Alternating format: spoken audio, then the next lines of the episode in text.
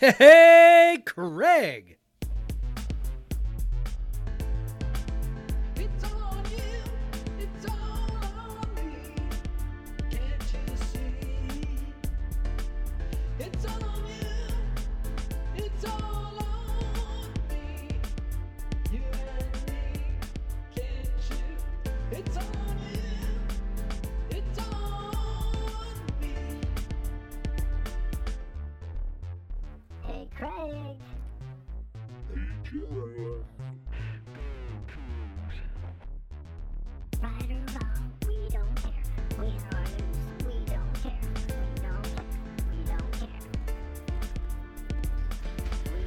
Hey, Jeff.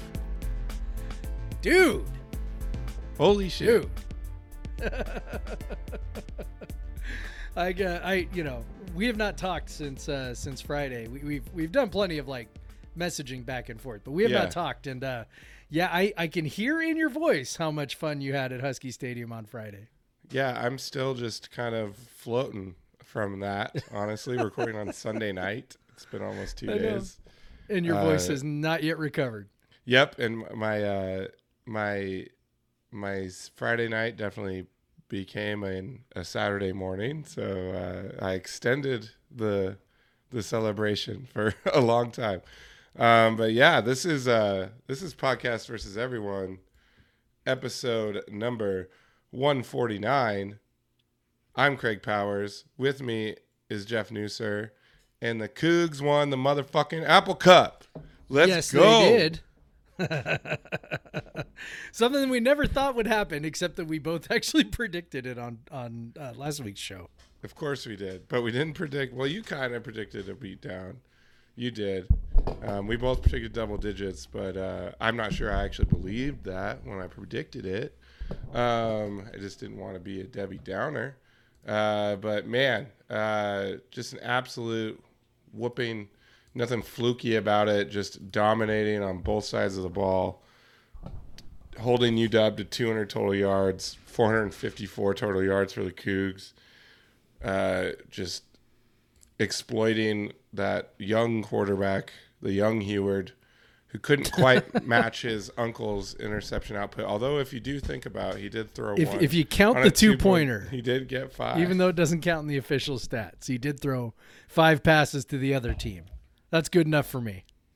I don't know. I'm sure he, yeah. I'm sure he and Uncle Brock can argue about it at Thanksgiving dinner, which one actually holds the record. man, oh man. But yeah, uh, what a game! Like what, what a performance! Uh, just to be in Husky Stadium for that, to to to have that happen in Husky Stadium, uh, the large contingent of Cougs that were there. Um, you know, and I've I've watched some of the highlights and, watched a little bit of the broadcast, and we were making quite a bit of noise. It sounded like. Um, Yep. uh, I didn't realize we were doing that, but it, it, it- yeah, we were pretty loud, and um, yeah, it was it was great, you know, to have all those fifth and sixth year seniors uh, finally get a win over UW, and and to to set a record for biggest win over UW. Uh, period. Martin Stadium Yeah. or or Husky Stadium. That's just an incredible, just a, an incredible game, man. Yeah, it's it's a it's a testament to the rivalry that 27 points is our biggest win in 100 and whatever 113 years or whatever it was. Like uh that yeah, we've never actually had an actual four touchdown win. And Washington has had a number of four touchdown wins. And so um like to to do it like that to have it come to an end like this um to have it come to an end in a way that was you know just completely not apropos of the series in general Yeah. um, was just so fucking cool. Like I, I probably like a lot of people. I mean, I you know, okay, so I wasn't at the game like you were, as we talked about on last week's show. Um, and and to be honest, I'm like watching this and like I, I'm not totally sure what to do with myself as it's happening. Like I'm just sort of like, wait, is this happening? And then of course, you know, there was the there was the you know the the end of the second quarter where, or the, really just kind of the second quarter in general, where we were uh, trading touchdowns for field goals, and then uh, you know we give Washington some great field position on a kickoff thanks to a, a you know one of many bogus penalties, and uh, you know all of a sudden Washington scores right before the half, and and then we don't even really really try to come back and score the other direction. I'm just going, oh my god, oh my god, like Washington has has nothing and we're only up by six points. And you know it's like any any sane rational person would watch the way that game was unfolding and just go we're, fine. Like we're fine. Like washington has nothing. Like they they can't really move the ball. They they hit a couple of plays to catch up. We're dominating them. Um yeah i mean this would be you know if we were playing anybody else i would have been like yeah we're good. You know, we're good. If we were playing any other team that's like a four win team coming into that game, I'd be Yeah. like, we're fine. We're fine.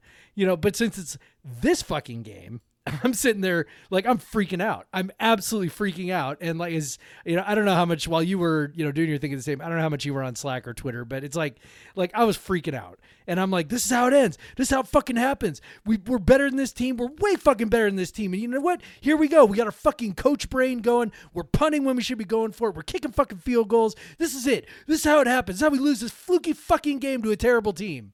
And then of course, of course it didn't happen. So Yeah, I, I was I was I not really wasn't Slack. sure how to handle this. I was not on Slack, not even one little bit. Yeah. Um, but we were definitely worried a bit at halftime. You know that that uh, gosh, we we kind of we didn't we didn't capitalize. We should be up by more. All the Husky fans are saying you guys should be up by more, and we're like we know, um, but we're not. yeah, but- exactly. But the great thing is they came out right at the start of the second quarter, shut UW down three and out, then immediately go and score a touchdown just to, you know, just to say, you know what, this is our fucking game. Like, like, Yep.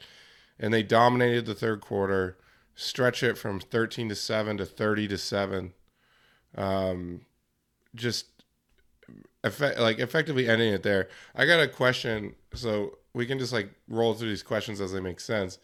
Um, uh, so let me find it. Um, it was when when did you? Well, okay, so from at Wayward Coug, who props, uh, their name is just GFC, uh, two it. exclamation points. So, what was the point in the game where you were like, "Yeah, we're gonna fucking win"? I tend to be like, "Wait, we can still fuck this up until the two minute timer." Um, so I, I, I I think for me, when I truly lost it, like like it, it, the, the total like exuberance was was the pick six by Armani. Yes. But honestly, like once we were up thirty to seven, we were all kind of celebrate. We were just celebrating in the stadium. Like people were coming down. You know, my friends that were sitting in other places came down, came down to, to buy us. The Huskies were leaving, so they were, they were freeing up seats all around us. Um, and I, th- if I think about it now, like we were all in a pretty good mood. I look at the pictures, I look at the timestamps on them. Like we were taking pictures, we were hugging, like we we were just having a good time at that point. But it really probably, and I'm sure it's the same for you. What didn't really kind of hit until Armani ran that back for a Yes. touchdown. Well, that that was the point at which you could finally like talk yourself into the game being like statistically over. Yeah. Right? You're like, okay, there's 8 minutes to go. They're down by 4 touchdowns. Like like it would take a truly truly insane series of events for them to like to to even make this uncomfortable, let alone like like win the game, right? So it, it's just sort of like at that point, I'm thinking, okay, you know, eight minutes, four touchdowns, this is safe. I can finally actually smile and relax. I mean, at any point up until then, I could sort of talk myself into, um, you know, I could talk myself into how it could go sideways, right? Like, like right before the pick six happened, you know, we kick another field goal, right? Like, you know, it's, it's Yeah. 30 to, th- you know, it was 30 to seven. Uh, then all of a sudden it's 30 to 13, right? Yep. And we're like, okay. And they had a fairly quick drive and a short field again, right? And okay, it's 30 to 13. Now we're only up 17 points, right? I mean, that's three scores with 12 minutes to go. That's not independent of how Washington was actually playing. Like that's like mathematically that's not crazy, right? And Yeah. then you know we have a short, relatively short drive, like three minutes, kick another field goal um, after Washington tried an onside kick. You know, again felt like an opportunity squandered. Oh my God, it's only twenty points. You know, it's like that's three touchdowns, three touchdowns in eight minutes. That's not insane. Like, you know, especially if we kind of don't have, um, you know, if we if we don't move the ball at all in our next drive, eh, if they score, whatever, right? And then uh, and, and then the pick six, and it's like, oh yeah, no, no, this this is it, this is it. I can finally relax. Um, you know, I probably should have relaxed long before that, but you know that that's the nature of this game, man. Stupid shit happens, even when it feels like we're dominating, even when it feels like, you know, we should be running it up. Um, you know, it gets closer than than it should be, and, and it's you know, it's it's it's a frustrating thing, but you know, that's that's where I finally like relaxed. I imagine it was a bit of a like a catharsis for the people in the stadium that you know everybody was finally on the same page. Okay, Yeah. this is really finally actually Yeah. Oh yeah, we were. It was just I, I, I've I've went back and watched the last eight minutes, but I do not remember a single thing that happened on the field in the last eight minutes after Armani picked that picked that off and ran it back for a touchdown. Like I was. I don't just- either. I was just I was just floating around the uh the stadium, just like hugging people, taking pictures, like high fiving and, and go Cougs and pointing to the W and saying, "Let's go! We gotta go! We're gonna go at, when I hit zero. We're gonna be over there." Making sure everyone was on that page, and as you could see, everyone was on that page. Yeah, um, um, but yeah, like I think about it how how you're worried throughout, but uh, I always uh, I remember what you always say about the the '97 Apple Cup um, when Chris Jackson scores that first touchdown and just runs Yeah. over a UW defender. I was yeah. thinking about Max's first touchdown. Where honestly, like where I'm from, I'm in the fourth row. You know, it's kind of hard for you to see beyond the players on the field. So we see him get hit, and we all kind of think he's down, and then all of a sudden he's in the end zone, and you're like, "What the hell just happened?" And you look at that replay, and I'm like, maybe that should have been our fucking Chris Jackson moment. Like, Yeah. no, like we are better than them. We are physically better than them. Like Max not only had a huge hole because our line s- screwed him up and our and our receivers were p- perfectly blocking downfield. He also just straight up ran around it. Like g- guy tried to tackle him, he just spun away from it and scored. Like that's probably when you should have been like, yeah, we're winning. Because you know, obviously in 2019 they got up seven nothing with a Max Borghi touchdown too, but that was like a, a prodding long drive. But this was after you know they got to that third and long. And shout out to Donovan Ollie, man! Holy shit! Yeah. Like what? Like what a game! We we've not been like super kind to how. I mean, we don't say mean things, but we're saying you know he hasn't been that great, but just to obviously Jade made a nice throw, he made a nice catch to get to get open and hold on to the ball when he got hit hard on that third down, and that's they they stuffed us on those first two downs, and then it was all Cougs from that moment on. Yeah. they you know they convert that third down. Next play is another big nice pass to, or you know, uh, two plays later another nice pass to uh, to Ollie, and then bam, there's a touchdown. Bam, we tackle them on the 12 yard line, totally annihilate them on the uh, on the on the kickoff, and like if if you aren't nervous wrecks like we are, you're probably like, oh man, Cougs are gonna fuck them up today. Oh yeah. But you're just like, please make as many good plays now. Yeah, so yeah. I'm not as stressed later. I know. Well, and that's that first half was like fuck, you know. it was like this is how it happens, right? Like this is it. This is how it happens. This is how a team that's way better blows this game. This is this is it. You know, it's like we are so fucking traumatized and scarred from this stupid game.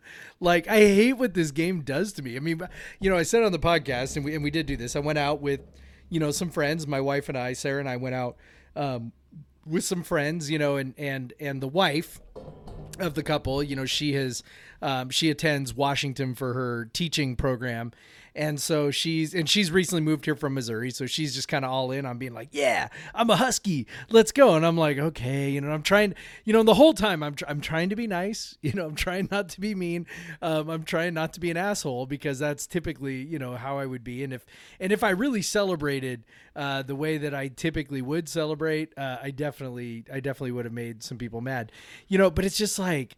God, like I, I you know, I'm I'm I'm I'm wanting to enjoy this, and then I I just like I like I'm I'm having such a hard time like being being rational and reasonable about it. And I'm like, I hate what this game does to me. I'm like, I'm such a shithead. Like I just like I'm thinking like, okay, we're dominating this game, everything's fine. And you mentioned that 97 game. Okay, so I think back to that 97 game. Like that was I was a junior uh that year. So like I, my experience as a Coug was was short. That's my third year as a Coug, right? Before that, I was a Husky. Husky fan growing up, right? Like I was convinced I was going to Washington, you know, very much a Husky fan. So this is my third year as a Coug. And my my only experience to that point was okay, 95 wasn't great, but 96 was an overtime game in Pullman.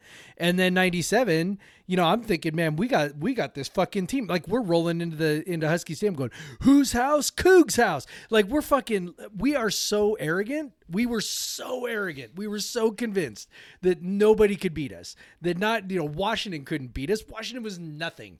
We were gonna steamroll them. And and you know, we didn't steamroll them, right? Like, I mean, we ended up, you know, winning by a touchdown. It was really kind of a two touchdown game, but Yeah. you know, whatever. It's like, but but that that that arrogance, that that belief that like, no, the better team's gonna win has been absolutely positively drummed out of me in the last like 25 years. Like it's just I just keep thinking something's going to go wrong, something's going to go sideways. You know, we we and this last decade has been so shitty. You know, and that's the funny thing too. Like up through 2007, it was like, I mean, think about like my first, you know, like 12 years as a Coug. It was basically, I think it was 500 or close to it.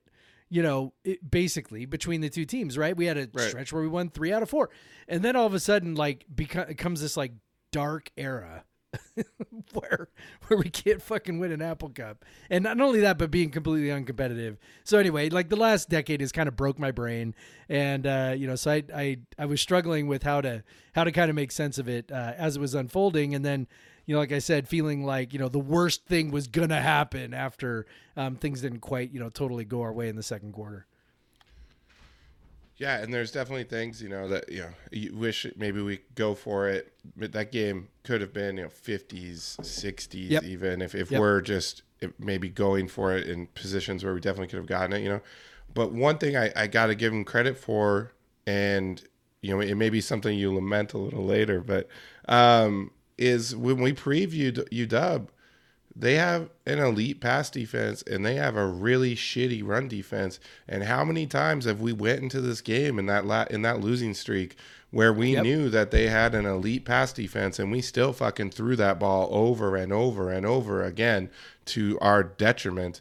But to like this game, hell no. Like and also, you know, they ran it. They ran it a bunch. They gave Max Borghi a huge, huge day. Plus Deon McIntosh chipping in big, like a nice day for him as well. But then also, like you and I talked about before the game, we didn't know how Jayden de Laura would react to this, Yep. and he looked like a redshirt senior quarterback, making every fucking throw, every good decision, and the best fucking pose ever, which should not have been penalized. Fuck you, refs. exactly. Also, hell yeah, so best penalty ever, Jayden. Hell yeah, best well, penalty Second ever. best behind hugging Butch. Yeah. Yeah, I don't know Uh, if that one was better or hugging Butch was better. Yeah. They, were both fantastic. I love to just whoop them, and and then also get to have these shithead penalties, and we don't care. Like, Oh they don't yeah, matter. and we're just like, it doesn't matter.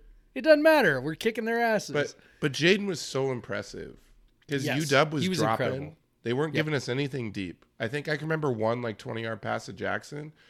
It was mostly short, fifteen and less. A lot of out routes, you know, and and he just he has matured so much as a passer. I remember when we were thinking he was just early in the season, he was just a one read guy, but he's definitely, you know, Petros Papadakis, who's who is actually as annoying as his voice is, is very good at what he does. Yeah, yes. Commented on that, like how he's he's going through progressions and he was not doing that that very well at the start of the season. So to see how far he's come along and really was not rattled by the moment at all. In fact, loved every bit of the moment and wanted to take it. And then fucking with 12 minutes left in the game, went and had a had a, a staffer go get a flag from the cheerleaders so he could plan on s- s- like which is awesome by the way. If you're some kook that worries about UW retaliating, Oh my god, fuck that. Who cares? It's a rivalry. No, who Yes, cares? bring it. Bring the hate. I want them to hate us. I don't want them to be like, little brother, we root for you all the time, whatever. Yeah, I mean, Hell don't yeah, and don't give me this shit like somehow they don't their shit don't stink. Like they they absolutely have done stuff like you know storm the field at Martin Stadium. Like, like yeah, when they beat don't let them two-win Wazoo team in 2010, they yeah stormed do the, not the field. do not let them convince you that somehow they are above this because they are definitely not and you know they uh they they've got no leg to stand on when it comes to this this kind of stuff and um, I, I love Jayden de Laura's swagger. Um, you know, like we talked about, we were worried that he was going to be, you know, too amped up. Really, like the Oregon game, right? Like the Oregon game was the big one where we go, okay, you know, we've got this, everything's in front of us. You win this game, you know, you're you're essentially in the driver's seat for, um, you know, for the Pac-12 championship. And as it turned out, right, we ended up beating or- Arizona and UW. So, Yeah. you know, we really were right there.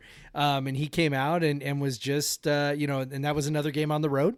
Um, and he was, you know, he was just, uh, he was way too amped up, right? He was way too Yep. amped up. And, um, you know, in this one, man, he was like dialed in, locked in from the get go, um, just in command, so calm, um, taking what the defense gave him, which you know we've we have struggled so badly um, with the with the air raid, uh, you know against against the drop eight stuff, and and Yep. you know I know that people w- will probably want to read a whole bunch into you know air raid versus run and shoot drop eight blah blah blah you know whatever uh, i would not read more into it other than washington's defense just isn't as good as it's been um, Particularly you know, the I- defensive line. yeah not able to get particularly the the, defensive line right Not able to get So, the pressure on the that was exactly to it. force him. Yeah. right? They would drop eight, and then and they had two things going for them, right? So they number one is they they could actually get some pressure with three guys, because they had absolute wreckers on their defensive line. Okay, so that's number one, right? Like if you're trying to block Vita Vea. It doesn't matter if you're rushing three, right? Like that guy, that guy's a monster, you know, or Joe Tryon. Like He can you know, they had some two. He's fine. Exactly. They they had some very very very good defensive linemen that could beat people. Uh, even they could beat two people. Right. So okay. So you're dealing with that, and then on the back end, you know, when they're running, you know, five defensive backs out there and three linebackers out there, okay, now you're dealing with defensive backs who are fast and long, and and those those gaps are just so small, right? And so you the gaps are really small. They're plugging, they're mucking things up with eight guys um, out in the you know out in the pattern, and then you've got three guys that aren't actually giving you a lot of time to throw the ball. Well, in this one man, their their three guys couldn't do shit. Like they couldn't even get near him, really. Well, and even if they Um, do, so he had all is- day. Yeah, Jayden is so good at avoiding the Yeah. rush. There was times So when I thought good at moving around. and- yeah. Yeah, he's so good at just moving around, stepping into a little soft spot in the po- in the pocket, um, you know, and eventually finding a guy like, and, and he was he was content to take what they were giving him, which I, you know, again I thought was um, incredible in a sense, uh, like just a sign of his maturity. Like, you know, they ran that three three tight thing that um, Jesse Casino, you know, broke down for a while. The BYU ran a pretty good effect against us, um, and, and Jayden just shredded it. Like he just Yep. shredded it, and they never went away from it, which is what was, you know, the most bizarre thing is they really never mixed it up. They never really tried to bring a bunch of pressure. Um, they, you know, Washington was just sort of content to be like, well, you know, this is what we do, and. Man, they, you know, Jayden just really picked him apart. And then the other big thing is, man, if you're facing, you know, three six guys, you know, three three guys up front, three linebackers, or maybe five two linebackers for five, you know, whatever it is, you know, you're probably going to be able to get some leverage on running plays, and and you know, we finally made him pay. Um, you know, I know people, you know, got so frustrated with Leach and the air raid and everything, but there, there's no doubt in my mind that if we had run the air raid in that game, we also would have scored 40 plus points against that defense. Like they were, um, they were a mess. They were a mess, and and we totally took advantage of it. And our guys, uh, you know, to their credit, um, really just they, they had the swagger from kickoff. They had no doubt that they were the better team, and they went out and played like it. Which, to be honest, was um, unbelievably refreshing to not have to watch our team pee down their legs for 60 minutes. against UW. Yeah, of course. And and what was awesome about it, and we talked about Donovan Ollie earlier. UW was very. They looked very intent on stopping Travell Harris, stopping Yeah, Calvin Jackson. Absolutely. Um, and D- De'Zhaun and Donovan basically caught everything that went their way. Yeah. So Ollie, 68 yards on seven targets, five catches. Uh, De'Zhaun had De'Zhaun had uh, seven catches on nine targets. So they were just, you know, it helped that like, you know, uh, Jayden was just on point, but still they made some tough catches, and they made some big catches, and, and they they kept drives going. Especially Ollie, he had, he had some huge uh, first down catches. Really impressive. He looked every bit of the size and strength that you were hoping Yep. from him at the start of the year. He just looked big. I don't know if the UW's corners are small or what, but he just he's looked big and and he looked like a presence. It kind of hopefully he continue that for next year because uh, it makes me feel a little bit better about our receivers uh, based on how Donovan and and De'Zhaun uh, performed in this one. And yeah, and it, there there wasn't distribution beyond those four guys really. Um, Yeah. Deon and Maxie had a couple, you know, almost nothing catches or whatever, you know. But uh, it it was it they they weren't distributed. They I. I I don't think those guys came out that much. Um, I think uh, we were going back to that those early those for like the 2020 games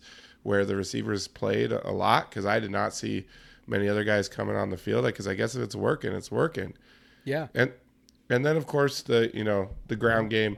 Uh, Max did his typical thing, big plays. He got stuffed a couple times, but then he comes back. Uh, he kind of got real bummer. Uh, he could have had another really long touchdown. Real kind of. I don't, I don't want to say it was an iffy hold on Travell Harris. I'm just not sure if it was necessary in any way that he. I It, don't, it I, was pretty iffy. yeah, but he, I Travell probably didn't even need to do like even need to touch the guy. Max was already by him. That's what's Yep. frustrating. Yeah. Um, and because he did a nice pirouette into the end zone it was great. Uh, but uh, yeah, I mean, then it's looking even worse, you know, because I think we ended up punting or something on that drive. But um, yeah, so it's it's wild to think. You know, Deon was only three point one yards a, a carry. You know, that whatever. It, like even they weren't other than Max had a couple explosive runs. They weren't super explosive, but they were just they were just grinding. And and Yeah. and and that you know, they got the ball back with almost 6 minutes left inside their own 10 and just ran down the field until the clock was out. Yep. Because it was really cool. You know, once we get to that big margin, you're like, can we stay there? Like, I don't want you, Dub, to get a couple cheap touchdowns at the end and make this look like Yep. it was close, you know? Yep. Um, yeah, you know, because even Arizona did that last week, Yeah. and so I, I mean that that last drive went like this: Max for five, Max for nineteen, unsportsmanlike conduct, Max for seven, Max for four, Deon for seven, Deon for five, Deon for one, one yard loss, Deon for one yard gain, end of game. Five minutes, twenty two seconds. Covered. Uh, looks like let's see, 47, 51 yards. No, fifty three yards. That's Yeah. it. 53 yards, all rushes. Thanks for the unsportsmanlike. and then on the on the defensive side, it's funny, like the defense was just not on the field very much, and they like the leading tacklers were Marsh and Watson with five tackle, five total tackles. Yeah. So that, those are always that's always good when you don't have a guy with 15. That means you there hasn't been many opportunities to get a tackle, and because they uh, UW just wasn't moving the ball, and Sam Huard every so often, every seven throws or so, would just give it to us. You know, I, I'll say two of his. Have you, by the way, have you seen the time of possession? Yeah, it's nuts. Yeah. 41-25 to the Cougs, 18-35 to Washington. Now, we neither one of us are big believers in time of possession as, as a as a meaningful stat in terms of anything like like it like it's not an accomplishment generally to to win time of possession. It's not a thing that generally helps you for sure win a game, right?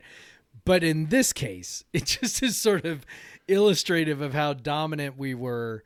Um, you know how little Washington could get going. You know, in comparison to um, you know our running the ball. So Yeah, and you know, I, I guess you know, I, Dylan Morris, as I wrote in my preview, is is was having one of the worst uh, seasons for a UW quarterback in at least you know 13 years or something.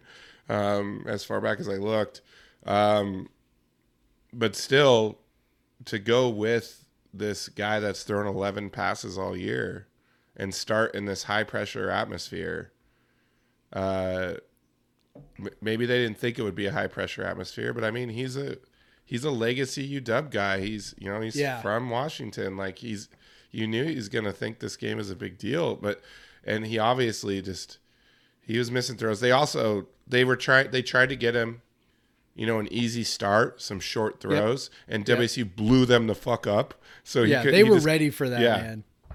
We we were ready for everything in this. Oh, game. it's incredible. I, Which I, oh is- my god.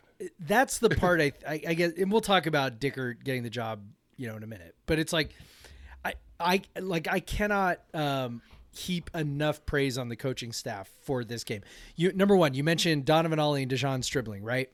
Like the fact that we were prepared to take advantage of passes to the outside, sort of knowing that they were going to try to take away, you know, our, our two inside receivers Yeah, who, they who put have their been two our star cornerbacks yeah generally on yeah the inside receivers, Jackson. like and those guys have been our most explosive players and so you know rather than you know trying to shoehorn the ball to them and try to figure out a way to get to them instead we went okay well you're going to play soft on the outside. All right we'll take your your six yards your eight yards that you're giving us on the outside and we'll just keep peppering you out there. And it really just it like they really truly had a difficult time adjusting. And then defensively same deal. It, it was almost like when they saw Huard was starting they just sort of went oh fuck. Oh yeah. Let's go. We are gonna eat. We are going to eat today.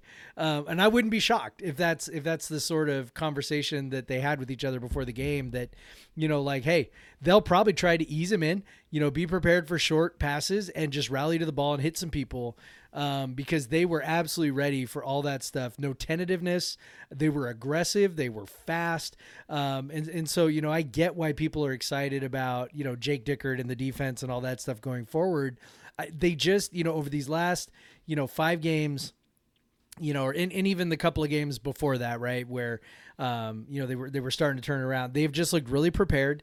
They've played really fast, and uh, and they just they look well coached right now. And you know that that's the kind of stuff that makes you feel really good because Washington obviously was, you know, a total train wreck um, with their coaching situation, and uh, and Yep. we were we we certainly were not. And and all the kudos in the world to the staff. I mean, the players the players deserve you know the the vast majority of the um, of the credit. You know, they they're the ones who have been through everything. They're the ones who, um, I mean, they they are the constant, right? Like they were, you know, the, the season was you know really turning around before Rolovich got fired, so they're the constant. But but it was it was pretty clear the coaching staff um, had them in, in excellent position to be successful, and, and so the, the coaching staff deserves um, a ton of credit for that as well.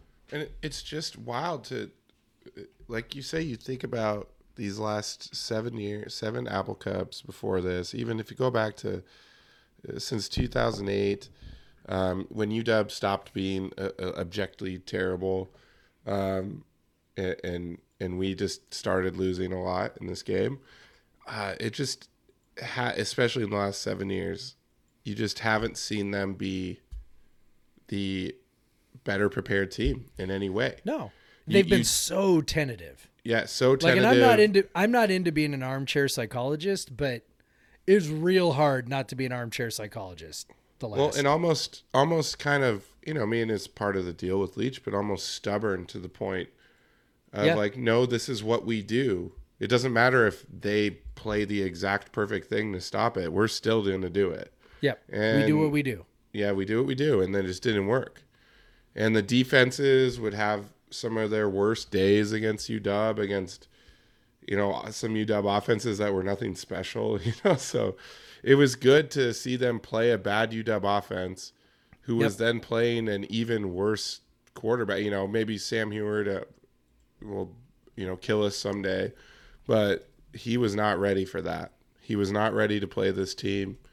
Um, he was clearly like the small his first interception, the smallest amount of pressure. Like he wasn't even close to being sacked, and he freaked out and threw this back foot throw that Yeah, Armani Marsh picked off. Um, and then the second one, bad throw, gets a little unlucky because Langford makes a great catch.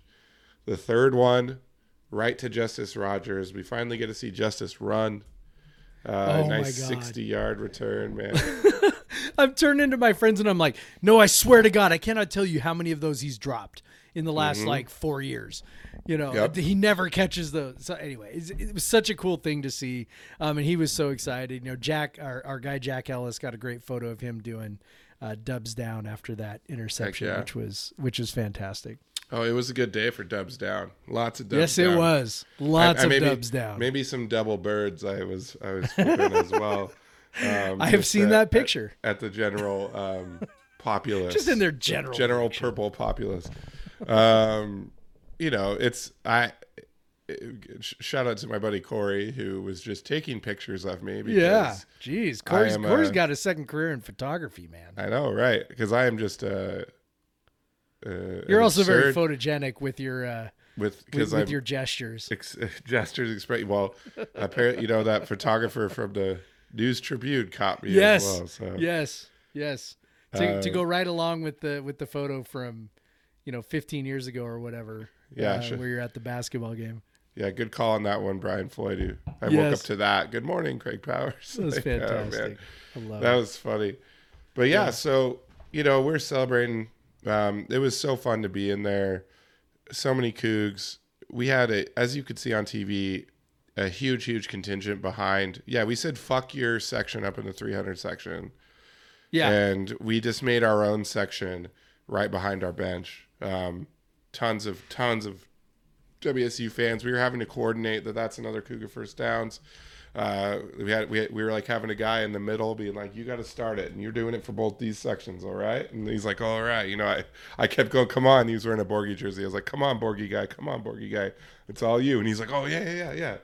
And he Yeah, felt yeah, really yeah. bad because he did it. So there was a there was a catch that De'Zhaun Stribling made where he very clearly fell past the line of gain. Oh, and, yeah. And for some reason, the ref uh, called it one yard short. L- luckily, WSU picked it up on the next play, but but uh, my man did the first down. We all did the first down, and then and then we're like, wait, second down. So then we just did it again. So, uh, but yeah, you know, by it was funny. You know, I was doing my little reveling everywhere in the stands, and then I look up and I see that there's 30 seconds left, and then the play clock is you know off basically, and so I run over to that rail, and I'll tell you, and so I got a question. Um, who was it from? You guys send a lot of questions, which is cool. Uh, so at mkids ste, uh, their name is just Go Cougs. Um, how high was the jump down to the field? It was pretty high, especially it looked pretty high. if you are recovering from a torn Achilles. From a torn and, Achilles. and all you could think of, so younger Craig would have just jumped down on that thing. Um, I think it was probably at least like 10 feet. I think it was about 10 feet. It was not, it was not that. So you, you made a joke about the slow Yeah, yeah. field rushing. I was There like, this is the that. slowest field rush There I've was a reason seen. for that because it was because there the shortest railing was if you went by the steps, and so you had to be braver if you were just going to go over where your seat was because it was even higher, probably like twelve, more like twelve feet there. Uh, but so I, you know, so I just did this kind of, I fell down and and just like kind of led my weight to my good leg and rolled over a little bit. Um, just to protect, so I, I probably looked like a dork. I, I went straight to the ground when I, but I, that was on purpose, I swear. And then I just ran straight out. And so I have another question from Jeff O'Neill that says, uh, at Jeff O'Neill, that need all of the stories from your time on the field after the game. Um, so it's pretty funny. Just went out there. Uh, I think I was fairly unaware. I was just kind of basking at first Yeah. because I actually saw. So I was stopping. You know, I I. I, I stopped at I was stopping at players whenever I saw them. Thank you, thank you for this. You know, I really appreciate what you did today. You know, this is great for me. All of us, we're enjoying it. It's funny. I saw on the um on the broadcast. I like right walked right by Jessamyn McIntyre interviewing Max Borghi. Like was right next to them. I do not remember seeing Max Borghi on the field at all. Um, so I just went and you know we uh, then someone lifted Travell Harris up and, and he had the flag over it. He someone had he had taken a flag from someone and he just had a flag he was draping he was he was doing dubs down. We were we were we were chanting. It was great, jumping and chanting. Um, security didn't even bother us at all. Uh, they they they let us stay out there for quite a while before they made us leave.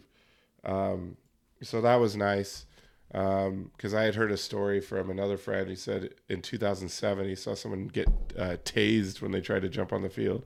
Jeez. Um, yeah, so he was like, "So I don't know, we'll see." And I was like, "But then I saw people were going. I'm like, we're just we're going, man." Um, so it was pretty cool. Zane uh, at some point found me, which is the benefit of being the tallest uh, guy. Um, you know, I was just every every player I'd see. I would, you know, a lot of them I didn't even know. I just like look at their back. I'm like, oh, you're best. I, I saw G- Dean Janikowski. I know it was his birthday. It was Travell's birthday too. A lot of happy birthdays, you know. Um, So yeah. G- by the way, Dean Janikowski outscored UW on his own. So uh, way to go, Dean. Uh, Yeah. he gave you plenty of opportunities. Um, no kidding. but um but yeah so it was uh so zane finds me we we uh we jump up and down like we- we're just slamming into each other it was so funny and then uh my friend brad uh you know we're, we're you know you're going to the w and like intentionally just like stomping on it Of you course. know? Of course. You don't know. Does it As do anything? does. I don't know. But you're just stomping on it like f this, you know, fuck this, like, um, and uh, and then then my uh, my friend Brad breaks out a little uh, seat pad and then puts um, uh, uh, uh, WSU Creamery smoky cheddar on it. So Ooh. so we're sitting on the 50 yard line at Husky Stadium eating uh, cougar cheese. Yeah. And that was pretty epic. Um, that was pretty awesome. I, uh, What, by the way, one of my friends sent me a picture of you guys eating cheese on the W, and he goes, "Hey, check out these dudes eating cheese on the W."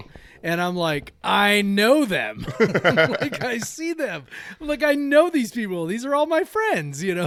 so he was like, "No way," and I'm like, "Yeah, yeah, for real. I know all of them." Actually, you weren't in the picture. It was Marnie and and some other people. And Yeah. I'm just like. I'm like, well, I don't know where. Craig, so I said, "Did you see Craig?" And he's like, "No, I didn't see Craig." So I don't know. You were off doing. I was something else. standing right next to them, but, Yeah, uh, but yeah, it, that was, uh, yeah, cause I was, I was just taking pictures of them yeah, um, it was great. and He, yeah, he it was, he was very uh, he was very pleased uh, by by your. Yeah, that was that was pretty big.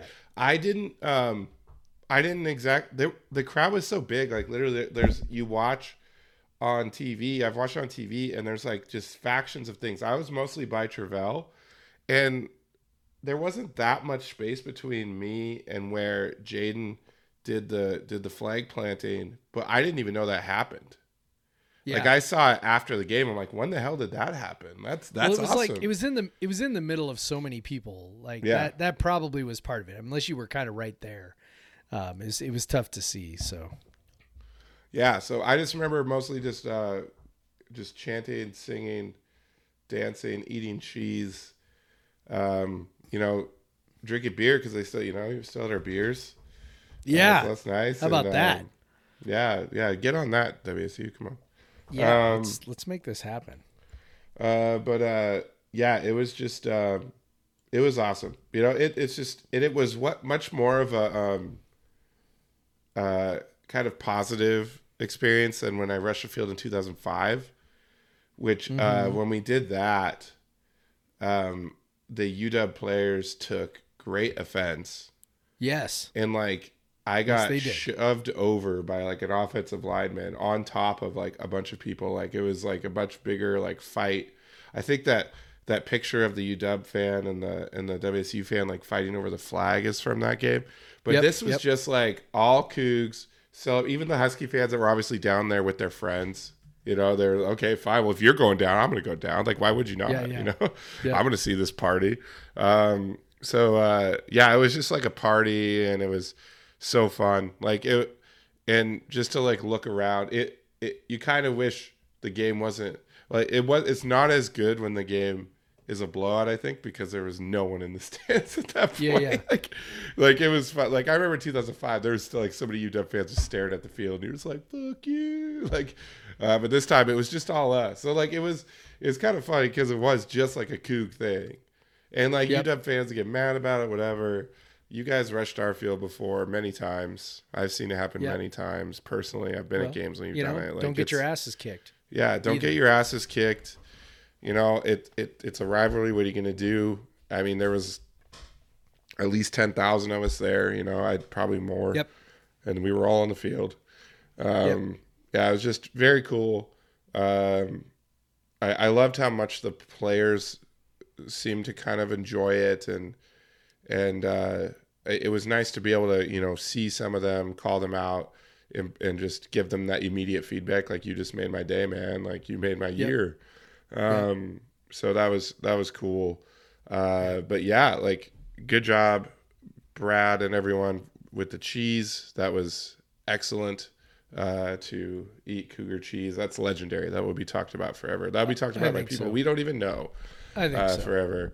Because I saw some random person that I don't know post about it on uh, on a Die Hard Cougs. So I was like, Well- hey, I see, I could see my legs in the picture because I was standing up.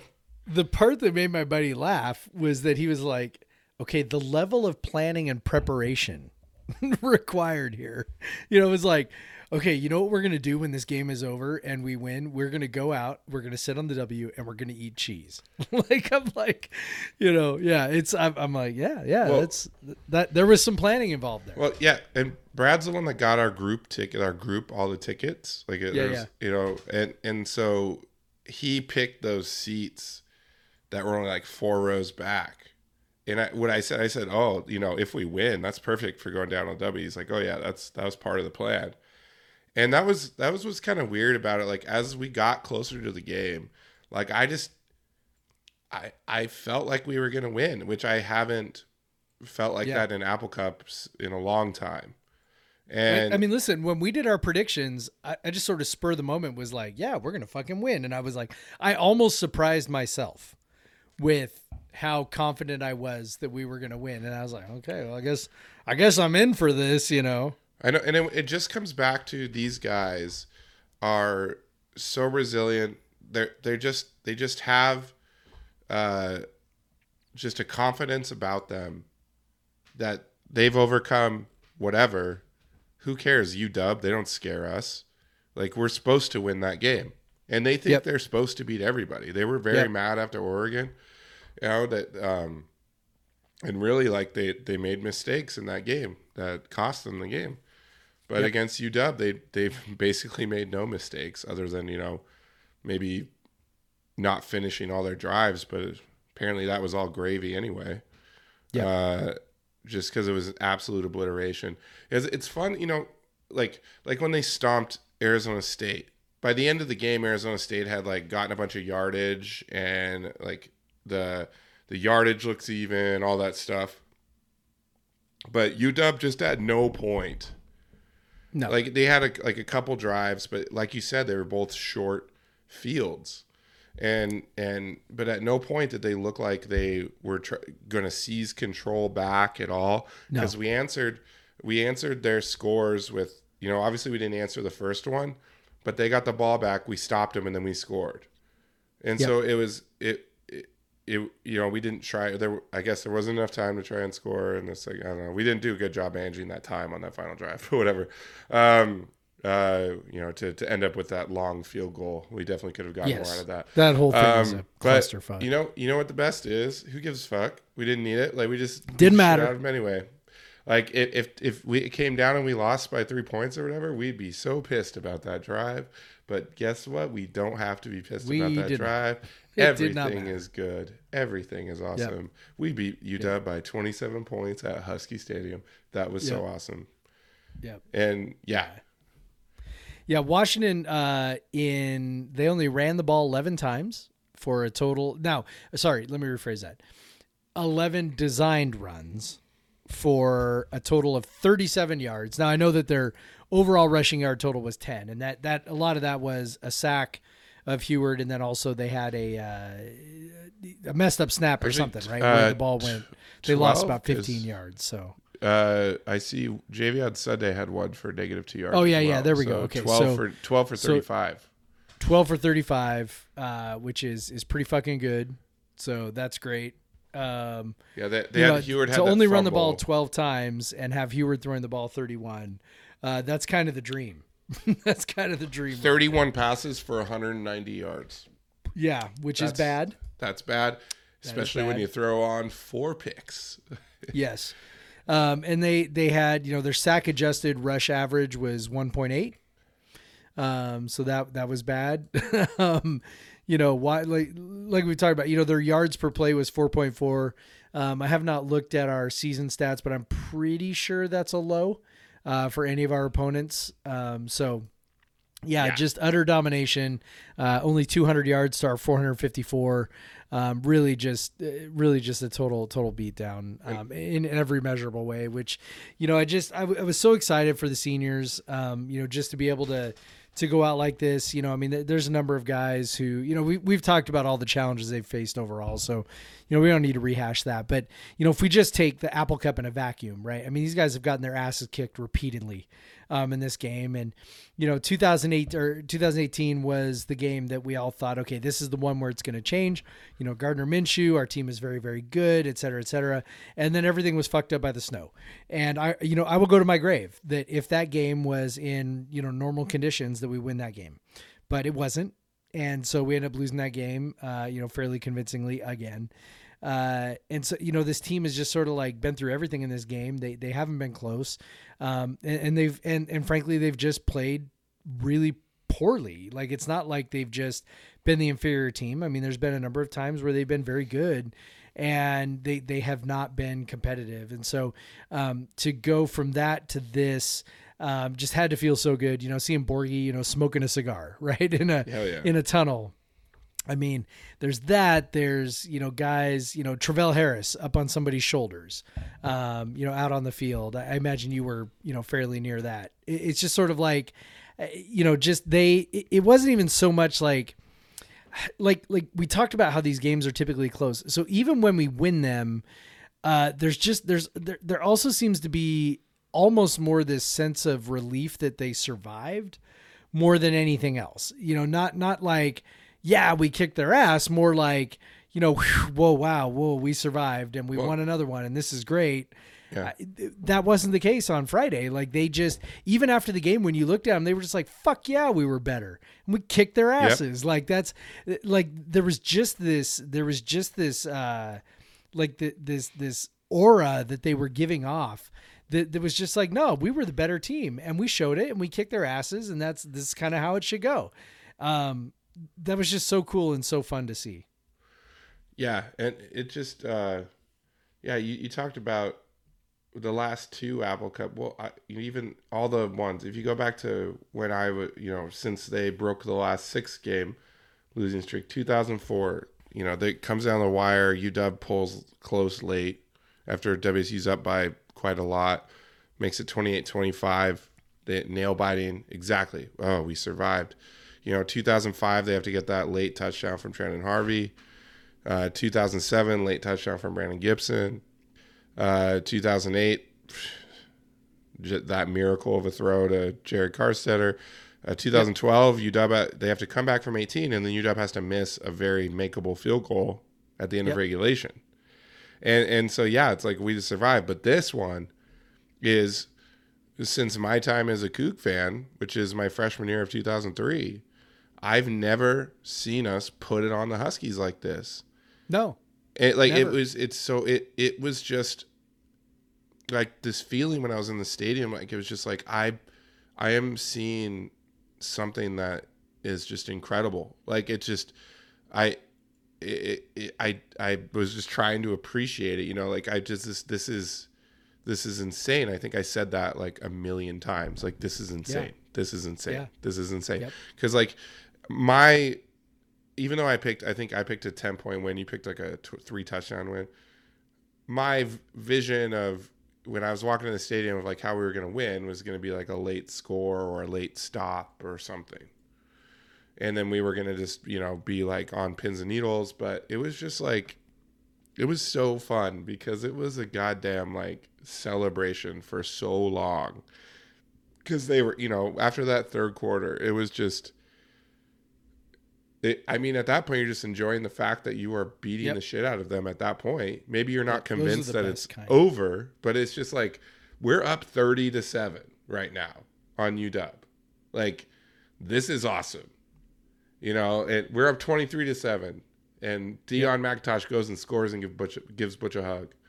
You know, it and uh, like all the cool, like so much like like awesome shit was happening. You know, Max Borghi got a couple touchdowns, uh, who, which is awesome. His last regular season game, and then you know it's it's it it it was just like I I hope we have more experiences like that at UW. Yep. But I I, I have a feeling that one's gonna hold up for a while. um, or in yeah, any we're Apple gonna be Cup, talking really. about this one for a while. Yeah, Yep. And and the fact that it was like a streak breaker too, just makes it feel so much better. Just because we were just at this point with this game, you know, not that long ago, where we're like, this is not. We're never going to win this game. Like I will never ever pick us to win this game. And now it's like the Apple Cup has this whole new life to it again. Like it's a it's a rivalry again. It's it, it can be something that is fun again instead of just something where you have to endure the Cougs getting their ass kicked and then endure your local Husky friends uh, talking shit. You know, so it's it, it's it's really cool to just beat the ever living shit out of them. I love that some of them got offended that we rushed their field. Um, that's just part of the deal, man. That's part of the rivalry. It's a tradition. Yep. Uh, and yeah, so what a what a kick ass day. What what just like an an epic day, and and um, even just to I can imagine like watching on TV, like on TV at the game, I didn't know that Deon McIntosh hugged Butch, and I didn't know that Jayden de Laura posed, and so even if you're watching on TV, you're seeing us just being like the fucking the badasses, like doing all the fun stuff. Uh, we're just you know jumping around and Yeah. and, and then and then all of a sudden you know like I you know I look at Twitter and someone's like you gotta got a penalty for hugging and I was like what what is what does that mean Yeah. yeah but, The uh, pose was amazing. no the pose was so good I, also why is that a penalty I think probably because he used the ball as a prop. I think that's the the situation, right? He put the ball under his head like a pillow. Um, I think that was what. I think that was what got it. But but still, it's it's hilarious. Like it's just absolutely. it was worth it Yeah, absolutely worth it. And like, okay, hugging hugging the mascot is a penalty. Like I don't know, the NCAA because the mascot is also a prop this. you know I know we've established this many times over how stupid these rules are, um, and how how really just sort of like, yeah, we could go down a long road about Yeah. who they're really targeted at. So I'll just leave it at that. But Yep. um, yeah, it's it's it's fairly silly and it's it's pretty hilarious and. Uh, yeah, it's the. I think the best part is exactly what you said, which is, um, you know, they did it, and we also went, eh, that's funny 'Cause we were kicking because it truly didn't fucking matter. Um, that that was that that I think was you know by far by far by far the best part. So Yep. So just awesome to see. Uh, you know, Armani Marsh, who was a former walk on, have a great game, and then awesome Yeah, for all those cool seniors, especially the guys that came back, use their extra year of eligibility that they got. To they've just done nothing but lose. Jahad and and and and other guys just get the get that win finally. Liam, I mean, this Uh, was really the one thing missing from their resume, right? Yep. Like, like they they were on the verge of graduating without ever beating Washington. Like, not even just beating, but being competitive, as we talked about. Um, for them to come out and and really just do it uh, was just it was remarkable and awesome, and um, I'm so glad that you know they get to put that in their back pocket. You know, yeah, they they lost and lost and lost and lost to Washington, but they walk out with their last thing being the biggest beatdown of Washington that the program has ever had. Um, that that's a hell of a that's a hell of a thing to put in your back pocket as you as you head out into the real world. and and none of us will ever shut up about it. So No, no, we will not shut up about it ever. Remember that time when our quarterback waved a flag and planted it right under your W? Yeah, that was fucking great. yeah, that was great. Like Good like job, I dude. cannot wait. I cannot wait to go to school tomorrow and go to the rooms of of the Huskies and just sort of smile. Like like I'm not even going to taunt them. I'm just going to stick my head and I'm going to smile. I'm gonna wink, and that's all I'm gonna do, and I'm gonna walk away. It's gonna be great. It's gonna be the best thing ever because they've been writing the scores on whiteboards and shit for years, and I'm not. I'm not even gonna write write the score on their whiteboard. I'm just gonna like stick my head in and smile, be like, "How you doing?" Give them a wink and walk away. Yeah. Um, strangely, that that's all the questions I had for uh, for the Apple Cup. I guess you guys just figured we would talk. Yeah, about it, there's there's a lot more questions about the new coach, man, yeah, and basketball. and basketball. Uh, uh, but yeah, so um, I guess uh, yeah, awesome stuff. Uh, what a day! What a legendary Yeah. day! Uh, I'm glad we have this podcast where we get to talk about it. Also, it was pretty fun. Um, you know, a lot of people knew who I was, and so I got to have a lot of cool conversations with a lot of our listeners. So if I talked to you, thanks for talking to me, and it was really fun. yeah. Um, so uh, way to go, everyone, and go Cougs. That was awesome. Fuck the Huskies, and let's That's maybe right. let's maybe take a break. That's a good time for that.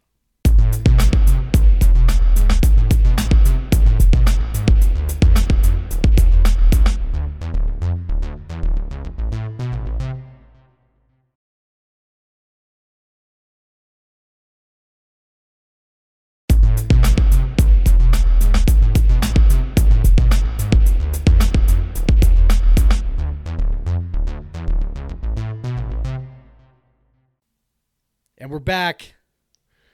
Oh man, Jeff, I, I, I'll tell you, one of the things I was really looking forward to is like having a good beer to celebrate uh, the win. You know, obviously I had my 2012 Fremont B bomb, which I got to drink. Uh, but also, uh, we you know we just kind of went to these couple bars, this like bar in Eastlake that where we parked, where we were parked. But I think it would have been really cool to go to like a Coug bar uh, after Yes. that. Um, I bet anyone who did that, you know, it, like if I was in Ellensburg, I think I would have went to Pretty Fair Beer because I'm sure they Yeah. were pretty excited there. I bet they were. Yeah. So, um, and obviously they have great beer there. Uh, I uh, maybe maybe we'll get a, a stop there when we head over for the basketball game. I don't know. you know, Ooh, I like uh, that idea. That might that might be an option. You can take the whole fam with you, of course, Yes. as I'm riding. Yes. I'm riding in the in, in the in the big big uh, what is that a, a big Tahoe or something? Yes. It's, it's a Tahoe. Yeah. Yep. Yeah. So, uh, you know, um, riding with you guys, maybe we'll stop at Pretty Fair Beer, get some food. Um, yeah. So I'm looking forward to that. Uh, especially if we, we could see Tyler, maybe give him a nice big high five about that Apple Cup. Yeah. Uh, that would be awesome. Uh, yeah. And honestly, that, uh, I, I want to go back there. They have such good beer. Um, I want to have more of their food. Uh, I've had a couple things there. I've had the buffalo chicken sandwich. I've had the mac and cheese with pulled pork. Both very good things. Um, uh, and I know they have wine and stuff. And I think they were doing some like, obviously it's too late for that, but they were doing specials on their wine for Black Friday and everything. Um, so I'd, I'd watch out even for that. But they, they have they have a lot of good wines there, a lot of good beer. Obviously, I like to take away beer from there. They have a good cooler full of beer, and then of course, you know, all I think about is they're owned by Cougs. So what a what a great place that would have been uh, to be at for uh, for the Apple Cup if you couldn't make it over to Seattle. If you live in Central Washington and you needed a place to watch it, but it would have been amazing. And now you can do that for the basketball games, like the USC game on Saturday. So um, pretty fair beer. Uh, we've said it over and over again. Uh, great spot, owned by Cougs, proudly run by Cougs. Um, great spot for craft beer and food in downtown Ellensburg. Uh, check them out. Pretty fair beer. Yeah. Well, Jeff, uh, what is your pretty fair beer beer of the day? Yeah, well, uh, since I was so I, as I mentioned, you know, I watched the game with some friends. Uh, we went up to Flatstick Pub in uh, South Lake Union. Nice. Which is the first time I've been to that one. Well, if you would have um, stayed long enough, you would have seen some of my some of our friends like Brad and them went down there after. Oh shit! You would have stayed, yeah. that would have been great. Um, but yeah, I we we left and went to Salt and Straw to get some ice cream in Ballard. Nice. So anyway, uh, so yeah, that's where I was during the game. So I did not have the privilege of doing what you did, which is having a big, you know, celebration beer at the end. Um, so instead, I am having my celebration beer now, and I am having uh, this Holy Mountain Sunless Year that I've had in my fridge for I don't know. I think I think I I want to say I got it like last spring maybe. Nice. Um, so it's kind of been sitting in there for a little while. So this is uh, the oak fermented Baltic porter. Um, it is, you know, as you would expect from Holy Mountain, um, incredibly tremendous. Uh, I, I I'm very much enjoying celebrating with this beer, uh, which I was I was kind of letting age, and I was planning on letting it age just uh, a bit longer. But uh, I thought, yeah, this is this is the right one, man. Our our sunless years of winning the Apple Cup are over, and uh, and so that that seemed like an excellent thematic choice uh, for tonight. Yeah, Baltic Porter, one of my favorite styles. Basically, just a Yes. like a big black lager, just a Yep. big high high ABV black lager. Uh, delicious stuff. I love Sunless Year as well. I have, Yep, I think I I, have a couple of those downstairs. It's fantastic. it's a great beer. Um, I am having uh, uh, the arch nemesis uh, of Holy Mountain uh, f- from Floodland Brewing. Ooh, Um, beer be- fight. beer fight. Um beheld and betide so just a quick backstory there. Uh the the brewer that the owner brewer at floodland started at holy mountain. Um not really sure why. They had some disagreements. He left started his own thing uh this floodland brewing. Uh so that's that's why why i said the arch nemesis thing so Yep. be uh, this is beheld and betide because we beheld something. Uh, betide's a weird word. Um, uh, I think it's usually um, used in the phrase "woe betide." So we betided some woe on UW. I'll tell you that much. Uh, but this is a, a single wort wheat saison. That means they didn't. Um, they didn't. Uh, he does a lot of blending, so he didn't blend two different things. He just this was one one brew. Um, so wheat saison brew with dandelion flowers and fermented in oak. So it's very good. Um, it was created from well-aged mixed culture saison brewed with raw wheat, malted barley, and hop and dandelion flowers in spring of 2020. Uh, very good. Just a nice, nice balanced, delicious saison. Um, good funkiness. Definitely has a kind of the trademark kind of floodland funk. I'm really enjoying it. Taking down the whole 750. Um, and the beauty of Floodland is that uh, their stuff is not too highly acidic, like a lot of kind of sour beers. And so I'm actually, I don't even have the Tums over here, and I'm taking down this whole 750 myself. So uh, Floodland Brewing. I also have, if, if you know, if I still, if we're still talking, um, a beer called Yacht Party from Charlestown Fermentory, which I thought was pretty fitting. Um, Yeah. I know the uh, the WSU official pregame was a was a yacht party. They Ooh, they um, had some friends some that did that. and- yeah, so uh, we took over the sailgating too. So suck it. Fuck yeah, we did. All right, but yeah, uh, good beers for a great win that we've been waiting for our entire Coug lives. Yeah. Um, so yeah, and then uh, directly on the heels of that, uh, the very next day, um, something that was kind of expected at that point, right? Uh, was Yeah. that uh, Jake Dickert was named officially head coach, given a five-year contract. Um, so he's the guy now. Uh, and Jeff, uh, I'm just gonna give you the floor on this. what? Why would you do that? Because I have strong feelings about it, or something? So uh, let me Um, just prompt you though. yeah, So I know you've had you, you have some reservations. I you know I'm I don't disagree with much of it. I, like I'm, I agree with a lot of it too. Um, maybe just don't feel as strongly as you do. Um, but uh, but yeah. So what is it about what you saw in these last five games that maybe gives you pause going forward. Not taking in, we can talk about his credentials and everything, but just from a tactical, uh, you know, what he does on the field. Yeah. What what might you kind of spoke about on Twitter? Like what give what gives you some pause there? I mean, look, defensive coaches, defensive forward coaches have a, a certain profile that they typically fit, right? So it's it's things like this. It's okay. So they they they typically are wanting to control the line of scrimmage and that and, and they want to be physical right like like these are because these are things that they preach defensively like we like if we're going to be a successful defense we've got to do these things right we got to be physical up front we got to control the line of scrimmage blah blah blah so that so then they take that viewpoint that that that sort of worldview and then they also apply it to their offense.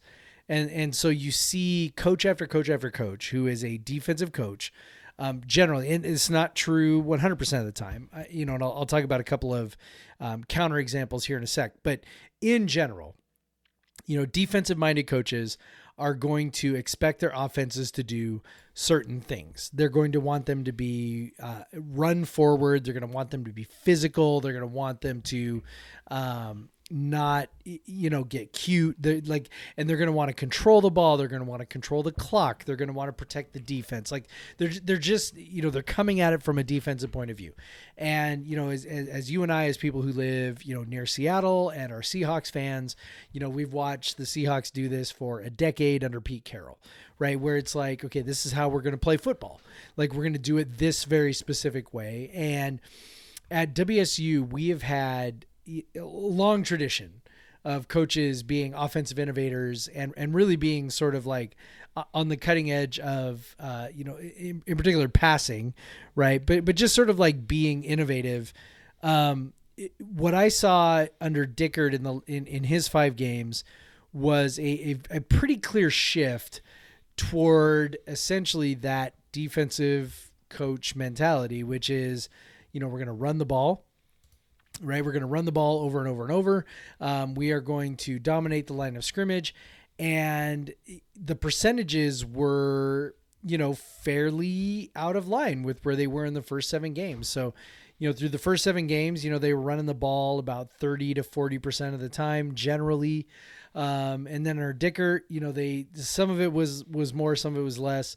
Um, but there were a couple of games where they were over 50% runs and and really just seem to be um, emphasizing the run more. Now, I, I don't have a complete data set. I, I think the thing that would be the most illuminating would be to look at, um, you know, how many times they're running the ball in early downs, right? Yep. And and how many times they're running the ball in what we would consider passing downs and things like that, right? So like second and long, you know, were they still running the ball, things like that.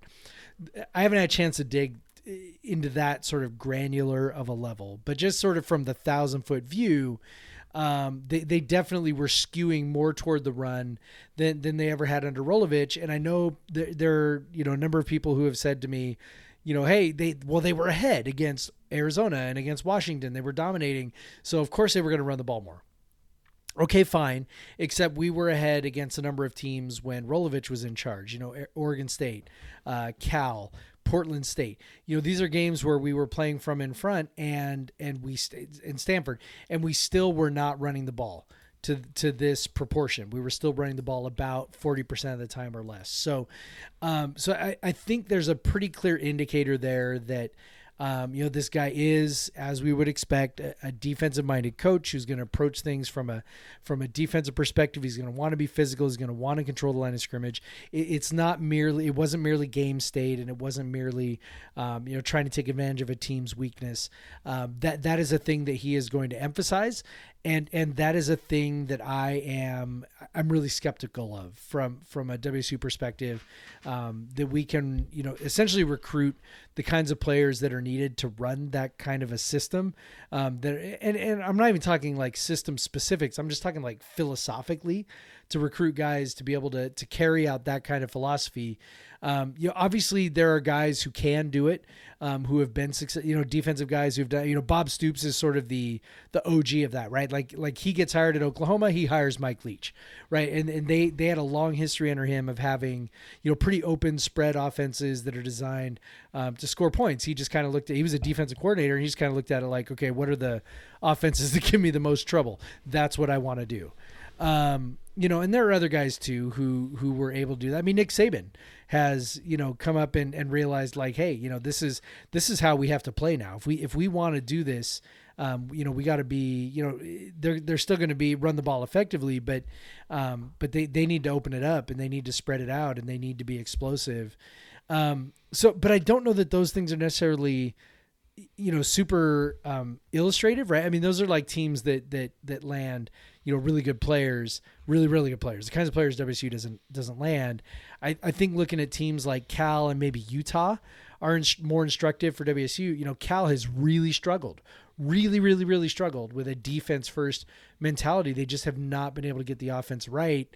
And and i worry that wsu it will kind of be like that if this is really where Dickert wants to go, um, because he, he really did flip the offense in terms of what it was emphasizing run versus pass midstream, right? Same offensive coordinator. I mean, it's a different different guy calling the plays from you know Stutzman, whatever, but um, but but the same offense and the same offensive personnel, and and he and WSU flipped it, right? And, and that really truly only comes from the coach. So so there's that. You could look at Utah. Utah's obviously had some success playing in that way, right? Under under Whittingham. Um but I think Utah is is maybe not as comparable just because they they are able to get guys who can play in that kind of a philosophy that that I'm not sure we're going to be able to get. They're in Salt Lake City, you know, huge Mormon population, obviously, um, which, which allows them to get into living rooms of of of, of poly players, you know, all you know, essentially in, in Hawaii and Samoa and in Utah as well. That that maybe WSU is not able to get in with. So I, I'm not sure that replicating Utah's situation is really is really viable. So th- that's all to say. I- I'm just like Dickert clearly kind of had a philosophy of you know doing the defensive coach thing. Um, that played out in the Apple Cup with some of the decisions he made to punt it or kick field goals or whatever.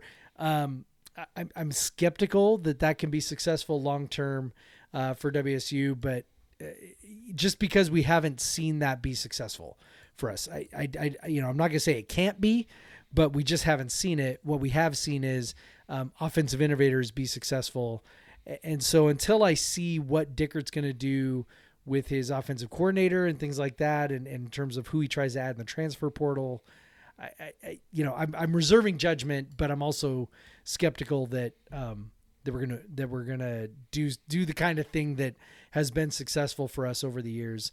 I know I know that was probably much longer of a rant than you were looking for, but um, but but that's that's kind of where my brain is at right now.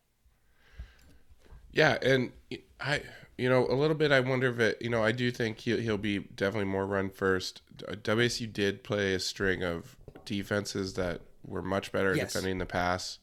Yes, no Um, doubt about that. So you know, the optimistic side is that they just hopefully they just saw that because it was really kind of endemic in the Pac-12, where at which is truly a product of recruiting and the recruits that we get is that they have really good pass defenses typically. And also for years it was such a passing league. It's not at Yes. all anymore. Uh, I think that's the bigger thing. Not a passing league. Uh, like you look at Jayden de Laura, who led the conference in yards and touchdowns with like 2723 you know so like it's not a passing league anymore um definitely a lot of teams that run uh so but it just seems like the the defenses haven't caught up there and so maybe maybe they saw that as an opportunity maybe Rolovich wasn't letting them do it and and uh and then they said well we're going to do it now um now that uh you know now that I'm in charge uh, um so maybe that's a possibility but yeah I do think I w- I'm more concerned about than having a running offense. I hope if if you know so. Um, uh, we got a question. Uh, I'll just add, just because we're around this. Uh, um, well, first, Jeff, uh, I got from Garrett Foster, G Foster Fit. Why do why do you hate Yep. Jake Dickert? Um, Yes. Why do we hate him? um, well, I think it's you specifically. I, yeah, it was meant Uh, to be. It was meant to be sarcastic, I think, as well. But Yeah, it definitely is. Uh, so I definitely saw something about. Okay, do you foresee a change in? I, you just covered that, Casey Ferguson at Ferguson Casey. Do you foresee a change in offensive philosophy system, or do we keep the run, shoot, and emphasize the run? Um, that I'm not sure about. Yeah, I'm not Uh, sure either. Uh, I I could see him doing that just because Jayden uh, seems to have gotten that down pretty well. Um, so maybe he'll, but he, he also is going to want to hire his guys, and maybe he doesn't want to hire Brian Green or whatever, you know. Yeah. So it uh, it's it, that's a that's an interesting question. Um, I I would I would lean toward him hiring someone else, honestly. Yeah, I've I've kind of talked myself into both, um, which you know, of course, is is pretty classic, you know, fan behavior. But I, I so the offense was really fucking good three out of the last four games. Now, as you mentioned, part of that is you know Arizona State, Arizona, Washington, not great teams, so maybe there's something in there, but you know, you put up 40 on Washington and you left some points on the board. You know, you put up 40 plus against Arizona. Um, and you left some points on the board, right? Like, like you just kind of go back. Okay, Oregon didn't go great, but you know, what Oregon, whatever. Oregon's good, so okay. I, I- you know, I think as much as we think that the last five games were an audition for Jake Dickert, I- I- there was always a sense. I, I mean, I'm not gonna, I'm not like gonna tap dance around this. There was always a sense that if Dickert was successful, he he had a really legitimate shot at keeping the job. And if if we knew that, then Brian Smith certainly Yeah, knew that. I did Brian That- Green again. I said it. Again. Yeah, that's all right. but Brian Smith certainly knew that, right? So, you know, not only was Dickert auditioning for the job, but Smith was also auditioning for a job with the guy who was auditioning auditioning for the Yeah. job, right? And so, I think what he showed, and look, I mean, run and shoot guys have have not always just been you know pure run and shoot.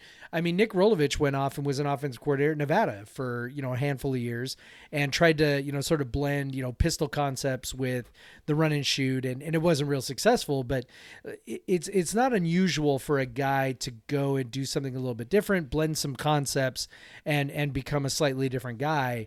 Um, I, would not be shocked. You know, the, the more I've thought about it, the more the more I think I've come to the conclusion. I would not be shocked if, if Smith stays. I mean, they've they've they've got a good thing going with de Laura. Um, they've shown that they can be effective doing it the way that Dickert wants to do it. Um, that it's that you know moving away from you know running the ball you know 30 to 40 percent of the time to running the ball you know 50 percent of the time because i mean look you know arizona state oregon arizona washington here are our run percentages in those four games 57 31 54 52 now, again, that's you could say that's game state, but look, Utah State, we were ahead for the majority of that game, 25% run. Portland State, 40%, right? Uh, Cal, 35%. Oregon State, 32%. Like, you cannot argue that something different. Uh, Stanford, 43%. Like, you cannot argue that something different, right, has taken place over the last, you know, four to five games. So Smith has shown that he will carry out what Dickert is asking for, and they've scored a lot of points doing it. So, you know, maybe he really does get to stay, and it's not necessarily required that that you fill out the staff with run and shoot guys because you're not maybe necessarily going to run a pure run and shoot system anymore. And I think that was the worry, right? Like there are so few guys who really run a pure run and shoot that you know trying to find the guys to fill out your staff was really tough. I mean, we hired you know two two guys in their 60s, right, to come in and try to fill out the staff when Rolovich got fired. So, um, you know, maybe you don't actually like like I think the thought was that's okay. Well, that's what you got to have if you're gonna stick with the run and shoot. You know, maybe maybe that's not what you have to have if, if Smith stays on. Yeah, and yeah, I could definitely see that too with with with Jayden. It's just it, it's always hard to tell. I mean, I don't. Obviously, we're just going by what we the few things we've For seen sure. in public. But Dickert doesn't seem like a big ego guy. You got to be a little bit of ego guy to be in this position. Yes, you but, do, no Um, doubt. So, but he also doesn't seem like a guy. He just hasn't. I mean, this is his first head coaching job. Like he he doesn't have an offensive philosophy, so he might just adopt, you know, adapt to one. So Yep. So he's already got this thing, so why change it? You know, uh, and and like you said, we, you have a very good young quarterback, and you probably don't want to screw that up by you know Yep. throwing him in a whole new system, all that. So, you know, I kind of I kind of hope that he, uh, you know, people can think whatever they want about Smith in the last few weeks, but I mean, they've done pretty well. Uh, and if we're gonna run the ball, I hope it's out of a spread offense. I don't. I I would be really uncomfortable if we were going under center and and Yes. trying to traditionally run. So if we're gonna run the ball half the time or more, let's do it out of a spread, please, because that's we're gonna be able to recruit guys better that can succeed in that versus, um, you know, a traditional under under center I formation, single back, whatever. Um, so yeah, it's. Uh, so I probably lean that I want to do that. I just I'm not sure if if you know what, what Dickert stays. We don't really know that much about him, honestly. No, we don't. Um, I so in terms of, I don't think this is really what you were asking, Casey, but uh, when you just say philosophy, and this is what you were alluding to, and what I'm most concerned about is the fourth down stuff, the punting, the field goals. Yep.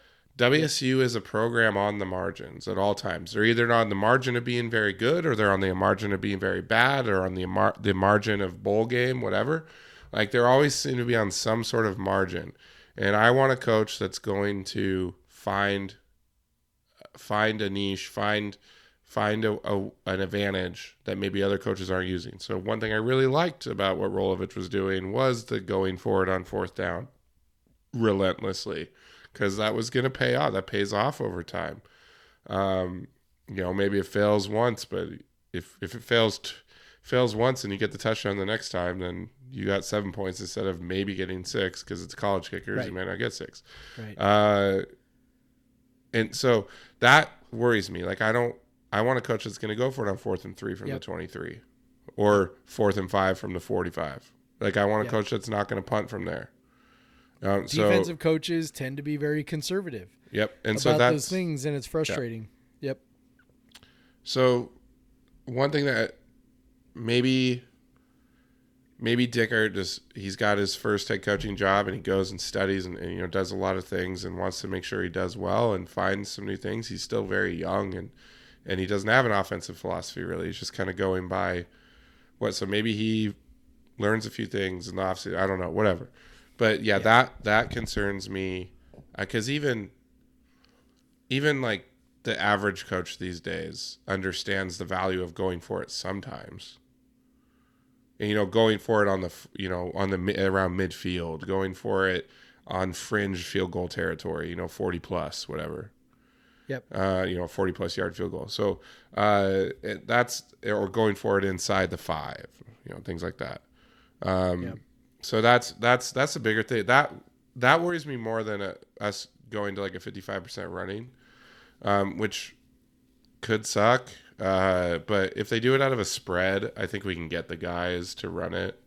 Maybe not right. We're not running it as well as Oregon, um, but maybe we run it well.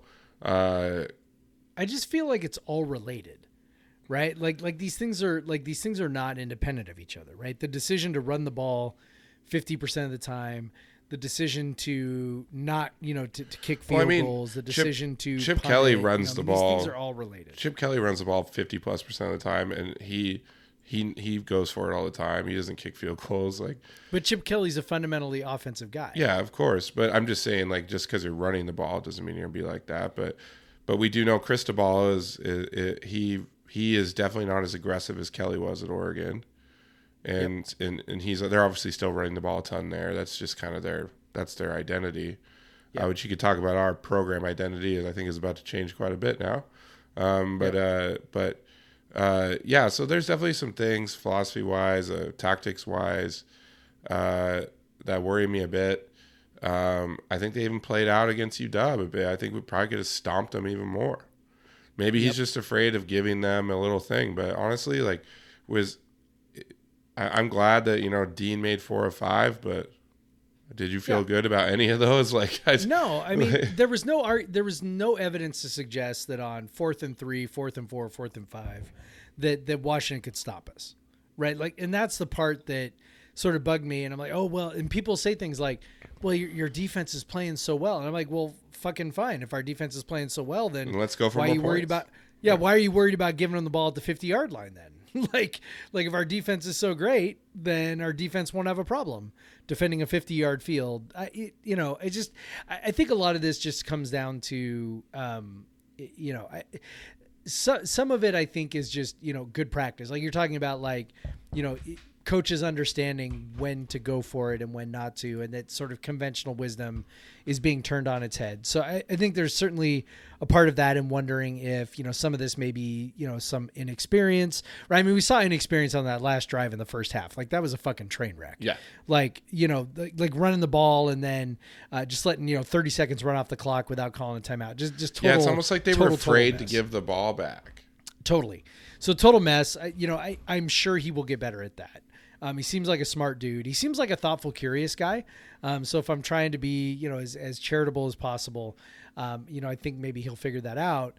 But you know some of the other stuff it's just kind of like eh, you know are you I don't, I don't know like like what are, are you going to coach scared? Like that's kind of how some of it seemed. Now maybe that was unfair um, but that's how it seemed. And you know maybe some of this also is just bias. Like like i will fully admit i have a bias toward passing forward offenses. I loved running the air raid and i know that wasn't the case for everyone right? Like like we had plenty of fans that were like you know I, I don't know like there was a guy that i was talking with on twitter about um about the whole you know run pass philosophy and um, you know, and he he sent back a, a, a tweet at one point that said, you know, basically, oh man, this is this is what we were begging for for years under Leach is to run the ball a whole bunch when blah blah blah. And I'm like, maybe you were, I wasn't. like I'm like, No. yeah, let's throw the fucking ball. Like like I don't even care. You know, third and five late in a game with it with a tenuous lead, yeah, throw it. That's what we do. Um, I I don't have a problem with that. I know a lot of people did. So I understand that some of this is just personal preference, personal bias um, as to what kind of football we we each want to see, and that there are people who want to see, um, you know, football from 20 to 25 years ago, and then there's people like me who want to see, you know, the football of today, where we are, you know, being passing forward and spread, and um, you know, maybe taking advantage of the kinds of guys we can get to Pullman. I, you know, again, there's no there's no reason why essentially that Dickert can't what whatever it is that we are assuming about him uh, in terms of running and philosophy and things like that. Um, and, some of that, by the way, has to do with his his the tree that he comes from, right? I mean, he's a Craig Bohl disciple. So okay, well, Craig Bohl is, you know, I mean, he runs a very, you know, particular, you know, defensive minded, ball control, physical type uh, style at, at Wyoming. You know, so, so we try to put all these pieces together, but you know, there's nothing that says it can't be successful. It's just that it hasn't, right? Like when we've been successful, we have been offense forward. We have been innovative. Um, we we have done things offensively that other schools uh, maybe have been reluctant to try, and, and that is just sort of I think part of who we are as Cougs. And so maybe you know again, maybe Dickert can can do something different and be successful, but man, we just haven't seen it, and and that scares me. Yeah, and so that uh, ties in with the question, uh, Little David at Jedi Ghost Bear 82, are y'all ready for the power run and shoot? Uh, I think you just got your answer. Yeah. Um, so if hey, if it looks like if it looks like it has over the last four games, then probably. yeah, yeah. Do we have Max Borghi next year too? Or Yeah. no? I mean, Nakia Watson is he is he Max Borghi, Deon McIntosh? Is he you know maybe is you know are we you know we're getting Renard Bell back? Is you know him plus Joey Hobert? Is that a winning combo on the inside? Like a lot of questions, a lot of questions. So speaking of a lot of questions, uh, Brittany Punchbowl Turd at Let's Get Brit. Uh, Mm. A lot of questions in here from her. Um, Yes. uh, first of all, why didn't you find me and say hi? Well, because I didn't know you were there. But you said Yeah. sarcasm. I know. What's I figured wrong out that. you, but um, uh, WSU, the best team in Washington State or the world? Uh, Yeah, we'll I'll just say go the world. We won. State. No, we'll go the world because we won Apple Cup. Um, Dickert checks to me checks all the boxes except recruiting, which is huge and unknown. How do you think we'll do at that? Uh, I he- so the recruiting is one thing. Um, very skeptical about his ability to put together a staff Yes. is probably my bigger concern, which ties directly to recruiting. So Yes. um, I think he himself has the ability to be a good recruiter. Yes. Uh, when I listen to him talk, I'm like, yeah, all right, Yeah. I'm Yeah, impressed. but Which, but he I, and I understand that has a lot to do with why so many of our fans are excited about him. Yeah. Right. When you hear him talk, you know, it sounds pretty good. But it's it's it that was what we were worried about with Rolovich too. You know, like Yep. uh, a good staff can make or break you. We talk about all the time. Leach's best years were built on the back of you know Ken Wilson and Joe Salavea and and, Yep. and, like and uh, you know just a good staff. Clay And, McGuire, yeah. you know those guys. Yeah. uh, so um, you know all the guys that are probably going to be coaching at USC and Oregon now. Um, yeah. Uh, so um, another question: Who do you think coaches UW next year? Probably that Fresno guy. Yeah, that's what it sounds like. Um, That's what Do interesting. you, what do you think of that? It's yeah, it's interesting. I I, I don't know. Like I, I hope he sucks, but I think he'll probably be Yeah. fine. I, I, I mean, I don't have strong feelings on it. I don't think he's going to be a Like- disaster. I think he'll probably be better than Lake. like I, I'm just I'm just such a believer in the caste system of college football. Like I like I don't know, man. At 45, it's it's awfully tough to think that you know for these programs, man, you, you just sort of are who you are, and it's really, really, really, really, really tough to move into a different area. Um, you know, Oregon has pushed itself up into that area, but you know, if you think about it, I mean, it's taken them 20 plus years to do that. Like it's taken a long, long time for them to push themselves up, and they're still not quite there, right? I mean, they're not they're not in the Oregon State, Alabama, Georgia realm. Like they're not in that area. Ohio State is Right? what you meant to say. Ohio obviously. State. That's what I meant. Sorry. And so it's like, yeah, I, I had this big beer, Craig. Um, so it it's just they're not in that realm, right? So it's very very tough to push in different areas, and and and I'll even say also it's it sort of goes the other direction. I, I think it's pretty tough to like drop out of the area that you're in. So uh, like it's sort of like you know, can you hire a guy who simply doesn't screw it up? Um, and Washington, obviously, with the last guy, hired somebody who screwed it up. Um, so is this the guy who you know can come in and, and maybe not screw it up?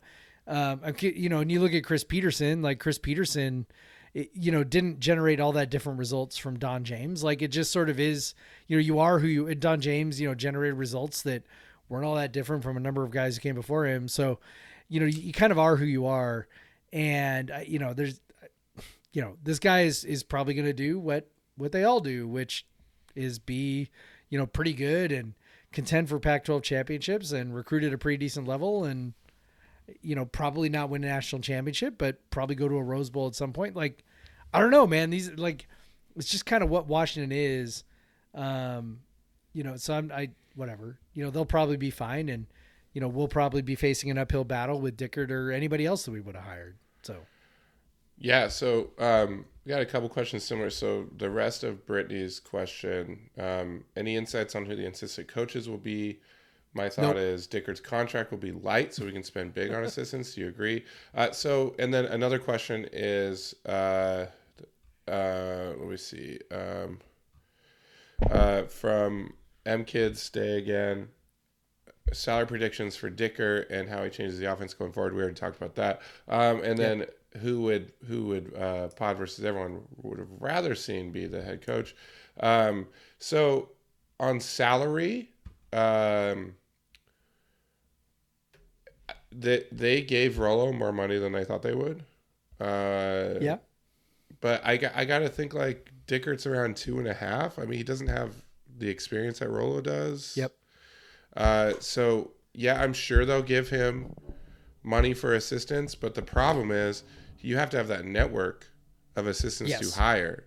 Like it doesn't yep, matter yep. if you got, otherwise you're just going to be paying kind of unproven guys. So Yep. uh, that's what I'm more worried about is his network of assistants because he's he's he's young and you know he's only this is only his uh, uh, second year at a Power Five program. He was at Wyoming. He was at a lot of other smaller programs. So I Yep. don't know what his uh, I don't know what his network's like, and that, that's that's that's what I worry about more than the money. I think they'll give him plenty of money to get the assistance he wants. yep Uh, just uh, hopefully they are worth the money. Um, yeah, and I think he'll be around two and a half million. never coached at a Power Five until Yep. he was with us. Um, and and I think more significant than that is the tree that he comes from is not a Power Five tree either, right? Like he's in that Craig Bohl tree, which is again Craig Bohl is a really good coach. Like I'm not, I'm not, you know, denigrating him at all. But what I am saying is, you know, he's a guy who has been you know FCS and and Mountain West Conference Um, you know, the guys that have coached under him are are in that same realm. Um, you know, I I, I get, you know, coaches hire guys that they know.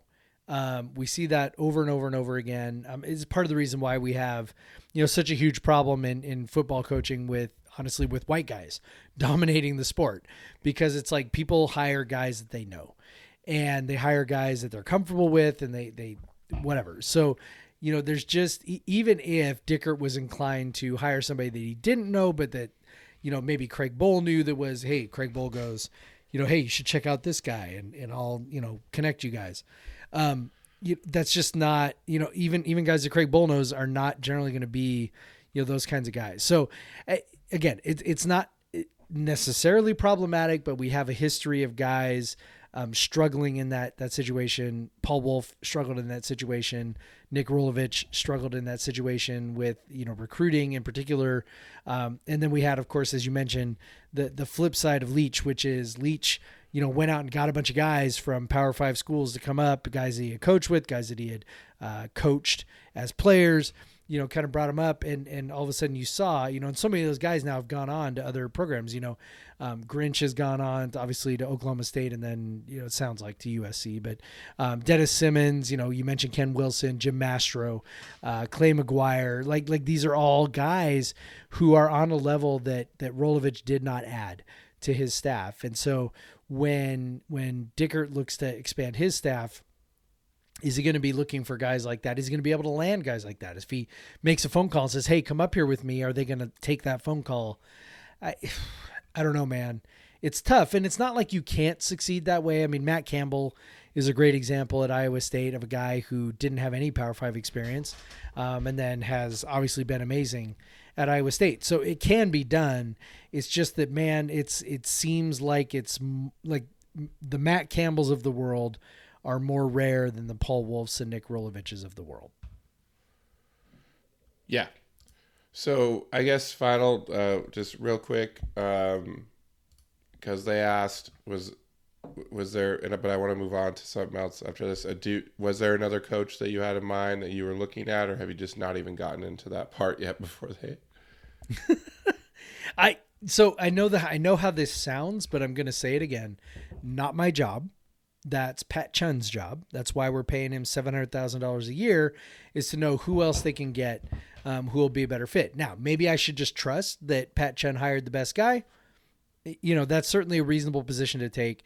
Um, it certainly seems like, given the timing of everything, that they didn't conduct a real search, um, and given everything that we've heard from the, you know, just like people who are in and around the program, um, it, it certainly seemed like this was somewhat predestined, um, and and that is that's a little frustrating to me. So it's not so much that you know they didn't get some guy that I really really wanted. Um, there are other guys, you know. Jay, look, I mean, you know, DeBoer is is a guy. I mean, you were talking about him for UW. Okay, so that's a guy that I would have thought of. Uh, you know, Jay Norvell at, at Nevada, whatever. Like like there are a number of guys that would have been like, yeah, yeah, that's pretty good. Um, ultimately though like it just would have been nice to or, or i think it would have been more appropriate to conduct a real search um, and this certainly did not seem like a real deal search given everything that we've heard um, around how it was handled so that, that's the only part that, that frustrates me it, it's not so much that we didn't get this guy or that guy but um, I, I certainly would have liked us to, to do a real search do some real interviews because the reality is Dickert would have been there like where's he going right? Like he's not going anywhere if he thinks he's got a chance at getting that job, right? So you make him wait for a week. What's the big deal? Um, it, it still would have worked out fine. You may still have ended up at Dickert anyway, but you know, to be the first of all of these programs with vacancies to hire their guy and have it be the guy who was the interim and have it be in a situation where it certainly seemed like it was a bit of a foregone conclusion. Uh, those, those are all things that I just don't really particularly care for, but you know, maybe that's neither here nor there. I don't know. I just personally, I don't care for it very much. All right. Well, we are very deep into this podcast. Yes, we uh, are. Not even talking about basketball yet. Which did anyone really want to talk Well, about? we so, can make we can uh, make that quick. Uh, so yeah, they, there's a couple questions. I, I'm just gonna, you know, obviously you probably know if you listen to this, they lost to Eastern Washington, really frustratingly, um, uh, on Saturday. Just to put a downer on the Apple Cup win, I guess is what they were trying to do. I don't know. Or maybe they, maybe they were celebrating it like I was. Uh, just kidding. Maybe. But, um, um, Yeah, they might have but so yeah, they lost to Eastern Washington. They had a forty to twenty one lead in the first half. Let that once again uh, struggled holding a lead, but this time the lead wasn't big enough. Um, 99.4% win probability, according to Ken Pomeroy at that point. So, uh, just go some questions. Uh, Garrett Foster again at G Foster Fit asks, "Why has the men's basketball defense been so much worse the last three halves, and really not at all that good this year? Is it the three guard lineup? Is it more than that, which is far far scarier?" Um, I think the small guards do play a role. Um, I think that's part of the reason why teams are shooting more threes against us. They're making them at a decent rate. Uh, that's why the e- Iwu's guards had a nice day inside the arc against us. Um, obviously, Flowers. Uh, well, obviously, Noah and Bamba were out for that game, so you're losing some size immediately. And then, uh, but so Flowers and Roberts obviously were carried us on offense, but at some point, you got to look at the the big difference from the defense last year and this year, and it is instead of having Isaac Bonton and Noah Williams as your one and two, you have who were six three and six five, and Isaac Bonton is a very good on ball defender, probably better than Noah Williams even, and and then you have uh, now you have Tyrell Roberts who's uh, five eleven and Maybe. maybe, and then Michael Flowers, who's also again maybe six foot one. Um, both very talented offensive players as they showed in that game, but it's just, yeah, I, I think it's impacting the defense. Eastern was seventeen to thirty two on on uh, on uh, twos. I think there was definitely some communication issues. I saw some guys kind of barking at each other a bit a few times, um, so that was just really frustrating um, to watch. You know, they had a six-two guy that shot 14 free throws. Um, so it's, and I, I didn't do a big preview on Eastern, so I didn't know them nearly as well as I normally know a team, but I know that they weren't that good. They're not good enough. They shouldn't be good enough No. to beat us in Pullman. Even with Noah and Bomb out, they just shouldn't Nope. lose to them. Uh, and I think the rebounding has been disappointing. We've talked about this. That's part of the defense. The defensive rebounding has not been very good. Efe, who was a dominant defensive rebounder last year, is not rebounding that well. Really, there's no one that's been like a dominant defensive rebounder. Um, and I, think it leads to sometimes they're they're bumping into each other, grabbing the rebounds, whatever. Like it's just uh, their defensive rebounding is leaving something to be desired, and then their perimeter defense is just not what it was last year. And so it, Yeah. it and then they're giving up a lot of free throws just because I think it's it's a it's part of the reason why they're getting a lot of free throws. It's the function of the referees how the games have been called so far. Um, you know that their their two point defense is amazing, very good, but teams are getting finding other ways to score, and right now our defense is is not playing well, and that's No. that's the concerning thing. Yeah, I mean, it certainly feels like. also, going ten for thirty on offense on twos against Eastern was also very concerning. Yeah, also brutal. Um, and, and so many missed layups in there as well. Yeah. Again, harkening back to last year. Um, no, I, I, I, I, I think you know. Look, there was a sense that in order for the team to meet their uh, ceiling this year, that they were just going to have to be better offensively. That like they had to be better offensively, and so I think that from the outset, this was a you know the lineups, the rotations, um, truly were a nod to the idea that that they need to score and they need to figure out how to score. Um, and so and so maybe that ends up you know paying off because they certainly have done that, right? Like the Eastern game was was an aberration. The offense has been spectacular. You know, through the first four games or first sorry first five games, um, you know before the before the sixth game hit. So, um, you know, th- there definitely I think was a sense they needed to step up offensively. That that was the thing that they were going to need to do in order to, uh, you know, make it to the NCAA tournament, and they and they definitely definitely have done that. So now the question is, okay, so the defense has has maybe come a little bit at an expense of that, right? Like they've put their best scorers uh, on the floor with, you know, we mentioned the three guard lineup, and I know that, you know Noah Williams is, is probably technically playing a wing spot, but um, you know he's a he's a guard, right? So Yeah. um, so you've just gotten really small on the perimeter, and and I think you know going from you know like you said last year between Bonton Williams and then you know whoever Jakimovski or, or someone like that, um, you know going from six three, six five, six eight, or six nine to you know five ten ish, six one ish, six five ish. Um, that's a that's a big big big big big difference. And so I do wonder if they maybe change up the rotations a little bit. Um, you know, go a little bigger. I, I know Noah didn't play in the, this last game, and and I think that everything just seemed very out of sync in this game. So you know, I, I tend to think it was really just more of an aberration. I know that we have, you know, a lot, a ton of confidence in Kyle Smith and his ability to to get the team going in the right direction. So um, I think the defense is going to improve. I, I, I wouldn't be surprised to see um, some personnel changes heading into Arizona State on Wednesday. Um, because that's a fairly, not fairly, that's a really important game. Yeah. Um, Especially a team that is after- similar to you. especially with this bad loss you have on the resume. Yep. Um, Yep. So you you meant, you said the word aberration a lot. Marcus Paul Burns asked, uh, "I'm still confused about the Eastern game last night at MVP three the three. Um, should I think of it as an aberration or resign myself to watching the NIT in March?" Well, if they're going to play like that, if the defense does not improve, then yes.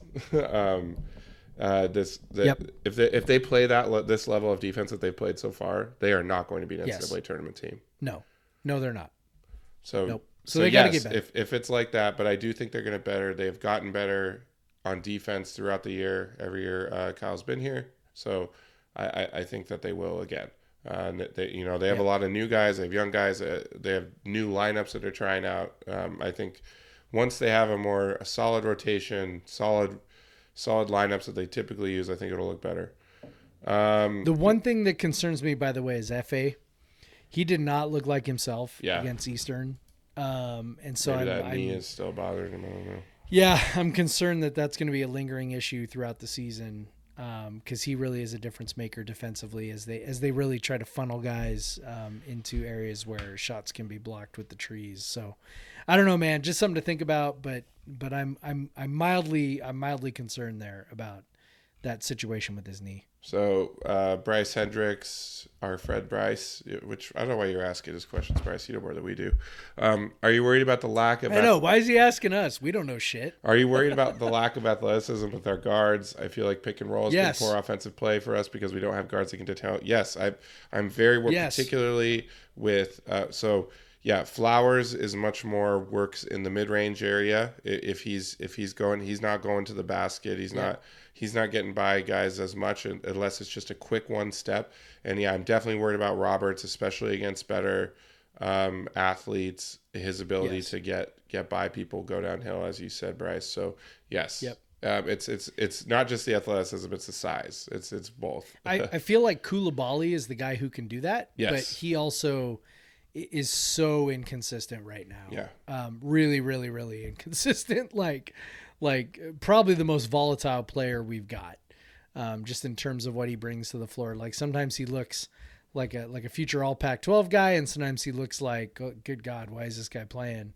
Um, so he just he you know he needs to grow into the role. Maybe that happens because he he definitely is the one guy with the size and the athleticism to get downhill in a pick and roll situation. Uh, but he's you know he he clearly is you know still trying to grow grow as, as a player. Yeah. Um, so yeah, I, I think Flowers can um, be that kind of player, but uh, you know, it's it's I don't know, man. We we just kind of look at, and maybe this isn't fair right now, but but right now with this set of results that that we've had, particularly the last one we just had.